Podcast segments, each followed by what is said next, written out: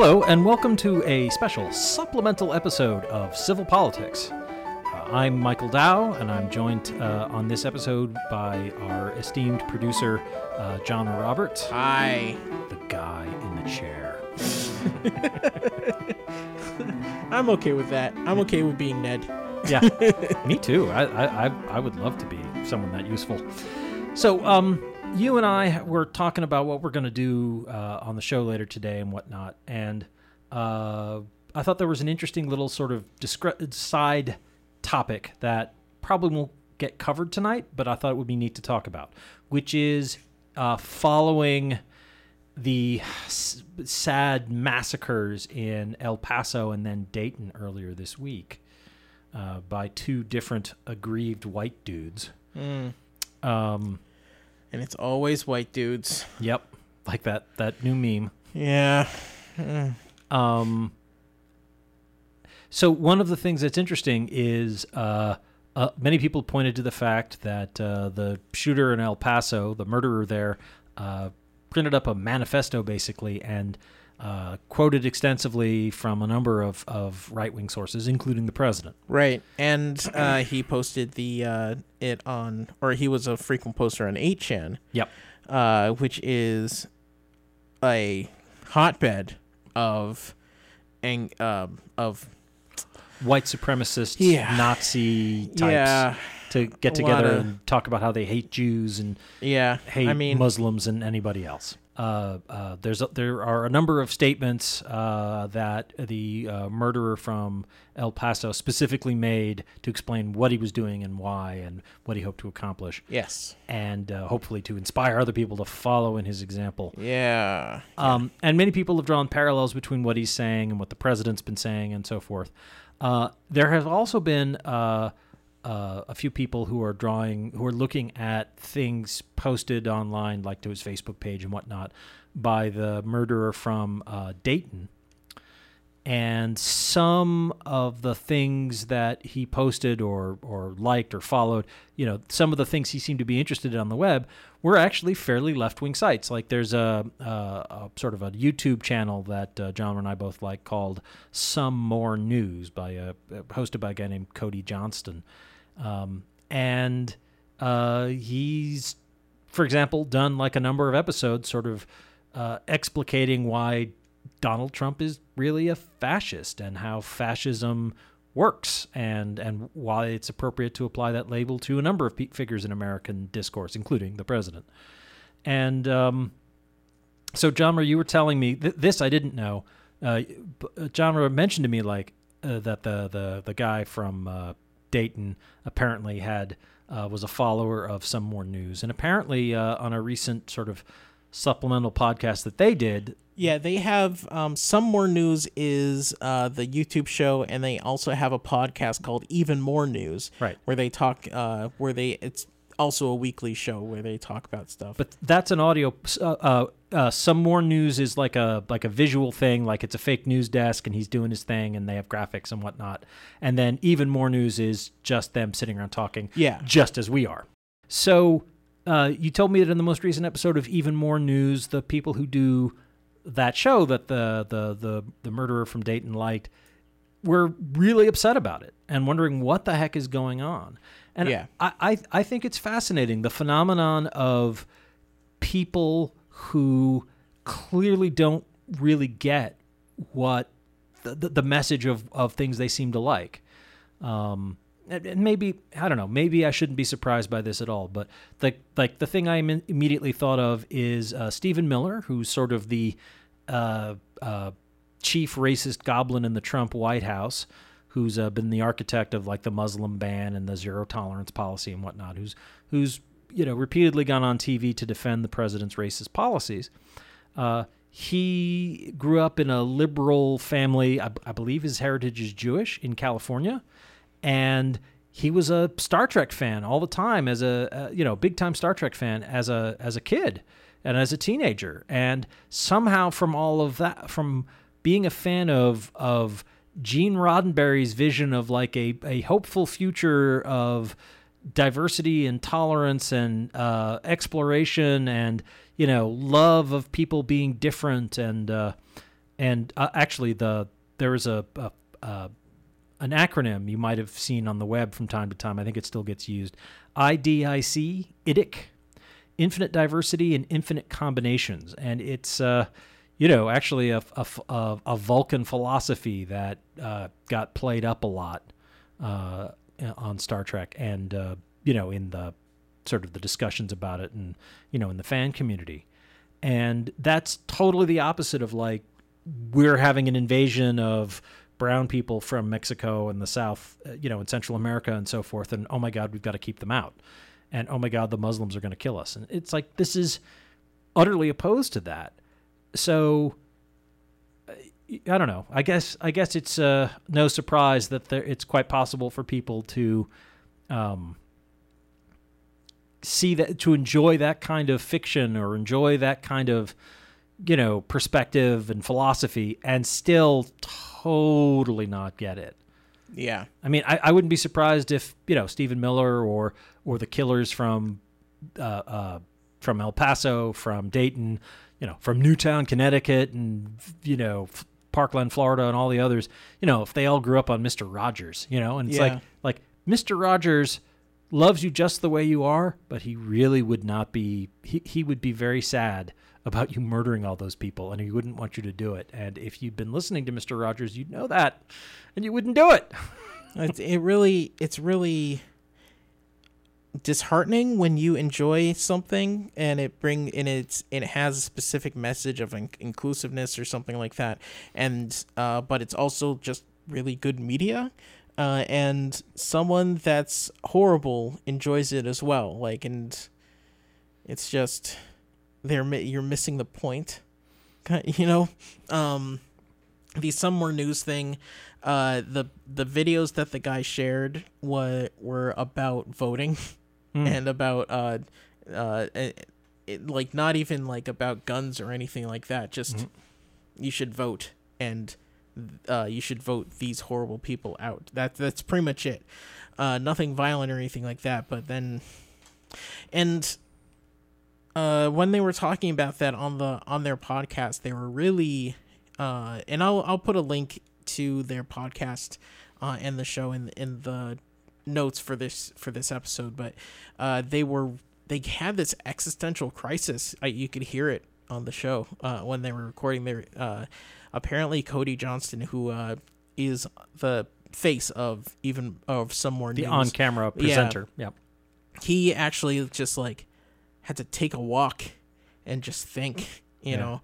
And it, it really you could tell by his voice it really really like messed with him and it hurt him. Um, just knowing that someone that horrible could enjoy some something that he made or shared that something that he made.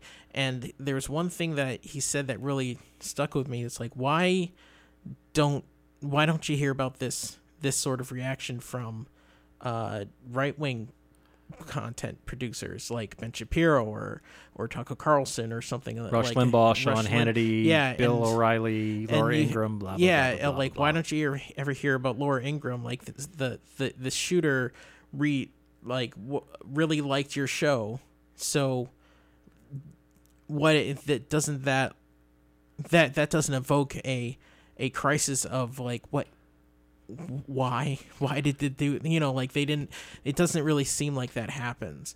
Uh they or Certainly they they don't, don't really- share it. they don't share it yeah. Maybe it does happen. I hope it happens because that's a human thing to do. If someone if someone really liked civil politics and then went off and and hurt people i would be horrified and i and i would think hard about if i had anything to do with it even though no i didn't Yeah. you know? Like like the person who did who committed all these murders clearly agrees with me about some things. What does that say about me and what i think? Do i do i really need to change my ways? Yeah. Exactly. And is it is it that they agree or did they just find um us entertaining? You know like the the guy could have liked some more news because he was silly and that's it. But he seemed to so it's yeah it's really it's really tough uh there was a um speaking of star trek mm-hmm same thing uh a, a little like a few weeks ago, there was a, a woman, uh, a cosplayer at at, SD, at San Diego San Diego Comic Con. Uh, she made this um, Star Trek uniform and incorporated a hijab into it. Sure, I remember seeing that picture. Yeah, it looks and- great. Yeah, it was really cool. She also had like the like the early season, you know, the TV show Next Gen visor like Geordi La Forge wore, exactly. which I thought looked pretty pretty balling. She did a really great say. job, and people were like, "Oh, that's great!" And the Star Trek, the actual Star Trek official Twitter retweeted her, Yeah, and she was getting a lot of hate from it Uh-huh. because a lot of people were saying Gene Roddenberry hated religion, and and there's no religion in Star Trek, and the and human beings were supposed to evolve past religion, especially a violent religion, you know, like because Yeah. she's Muslim. And I I was in the comments like, no, there, you're a Star Trek fan. There were people that were religious in Star Trek. I can tell you multiple instances. I can find episodes. Sure. Because I am a true Star Trek fan. Well- I will gatekeep on this. And even if they even if those people are trying to harken back specifically to the original series, I think it's worth remembering that 50 years ago the the discourse about religion and humanism and atheism in American public discourse, like the kind of you know environment, the milieu that uh, Gene Roddenberry is stewing in when he's creating Star Trek, is very different from what we have now. Yeah. And for one thing, there's much less visibility of religions that aren't Christianity. I mean, like like you know, if you want to be inclusive, it's like, well, we have Catholics, Protestants, and Jews. It's like, yeah, that's uh, you know, And Jews? yeah. it's like, yep, we've got chocolate, white chocolate, dark chocolate, and caramel. Oh. Yeah, okay. Yeah, Cool. marshmallow fluff? What? Yeah, that's not Get a- outta here. That's not a real thing. yeah, and and so it's the the the values of like we believe in kind of like a rationalist, uh, getting away from superstition, uh, sort of worldview is a was a very different thing. It played differently, in part because there wasn't a powerful. Uh, religiously motivated and uh, dangerously, uh, uh, well, honestly, I think kind of fascistic uh, political movement in the United States.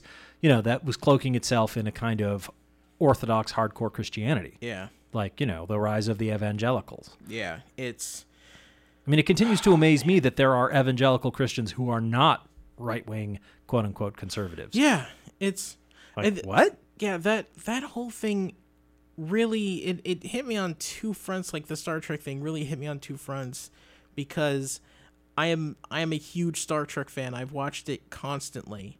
There are instances of religion and people accepting religion and I mean I could just go off on so many different examples and it's and it's surprising and frustrating when people if you say you love a a a show or a piece of media or something so much and you're completely ignoring a part of that like you know the the a, a part of its actual stated lore because of your because of your personal opinions on it. Mm-hmm. like why? How? You know it it's it confuses me you know my little brain is is chugging along and it's trying it's trying to make sense of it all and it's not happening Well, I guess part of it is the uh, wonderful ability or inability of humans to see things they don't want to see or to edit out stuff that doesn't sort of fit into our worldview. Like an example that springs to mind that kind of connects is uh, uh, the Hunger Games uh, uh, books by Suzanne Collins and the uh, movies they made adapting them. And uh, uh, there's a character in the first Hunger Games book who's another one of the people thrown into the into the death you know group death match that is the Hunger Games. Uh, a young girl named Rue, who Yeah. our protagonist you know like instantly basically identifies with as a sister.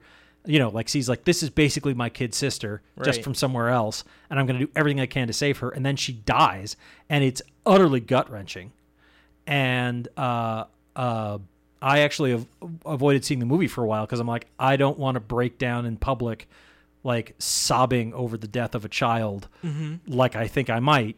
So that's why I saw it at home.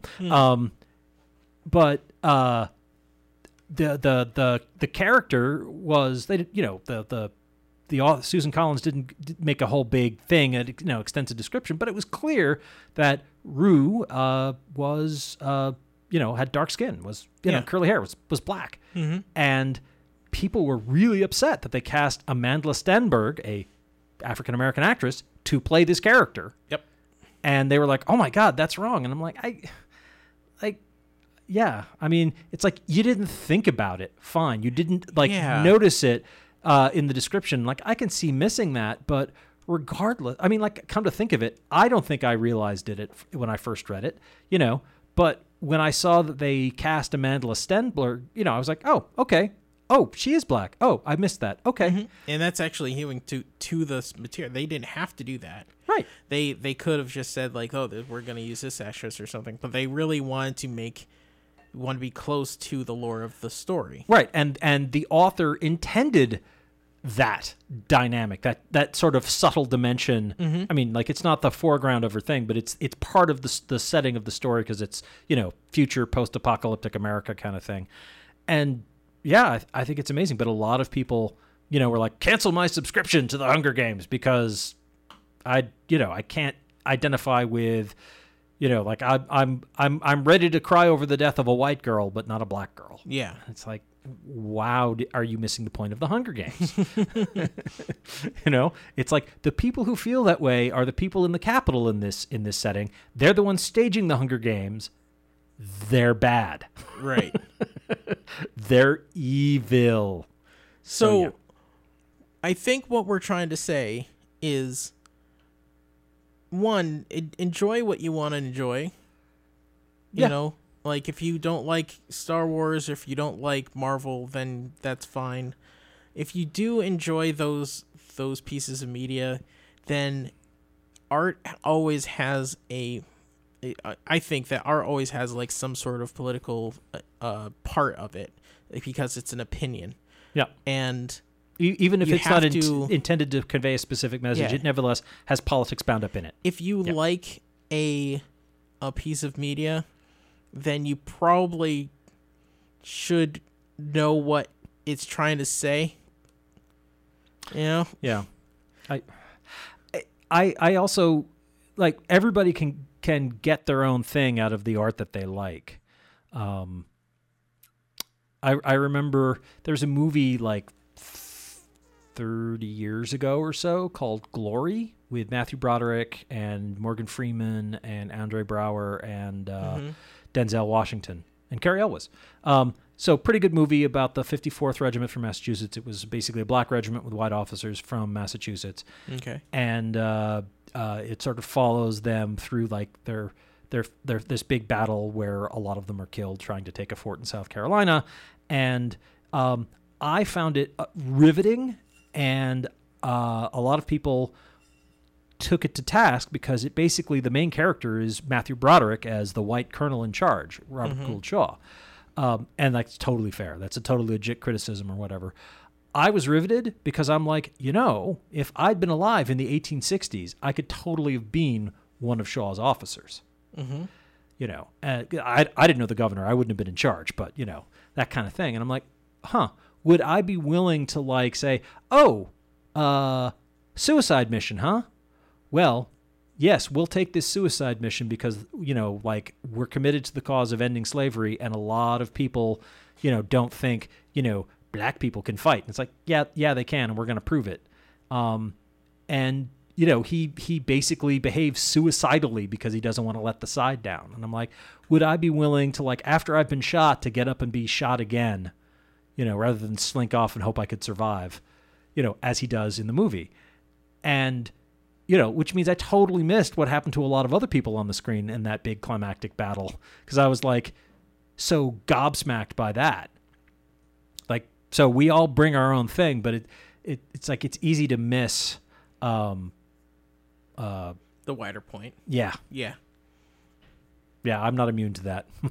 None of us are, eh, but it's good to try. Yeah. It's good to try to see the whole work, and especially if it's if it's a work that that places such an emphasis on on its lore and uh, on its history and on it on and on specific pieces of information to accept those pieces of information as fact.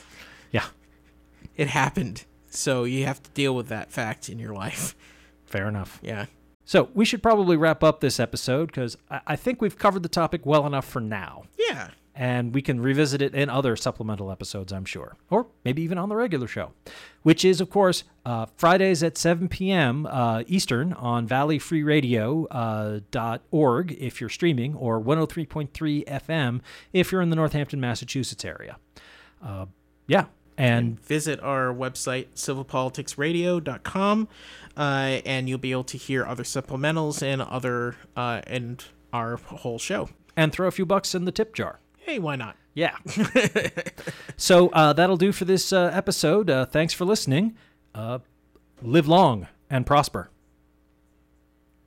Forget the other part. Peace and long life. Peace and long life.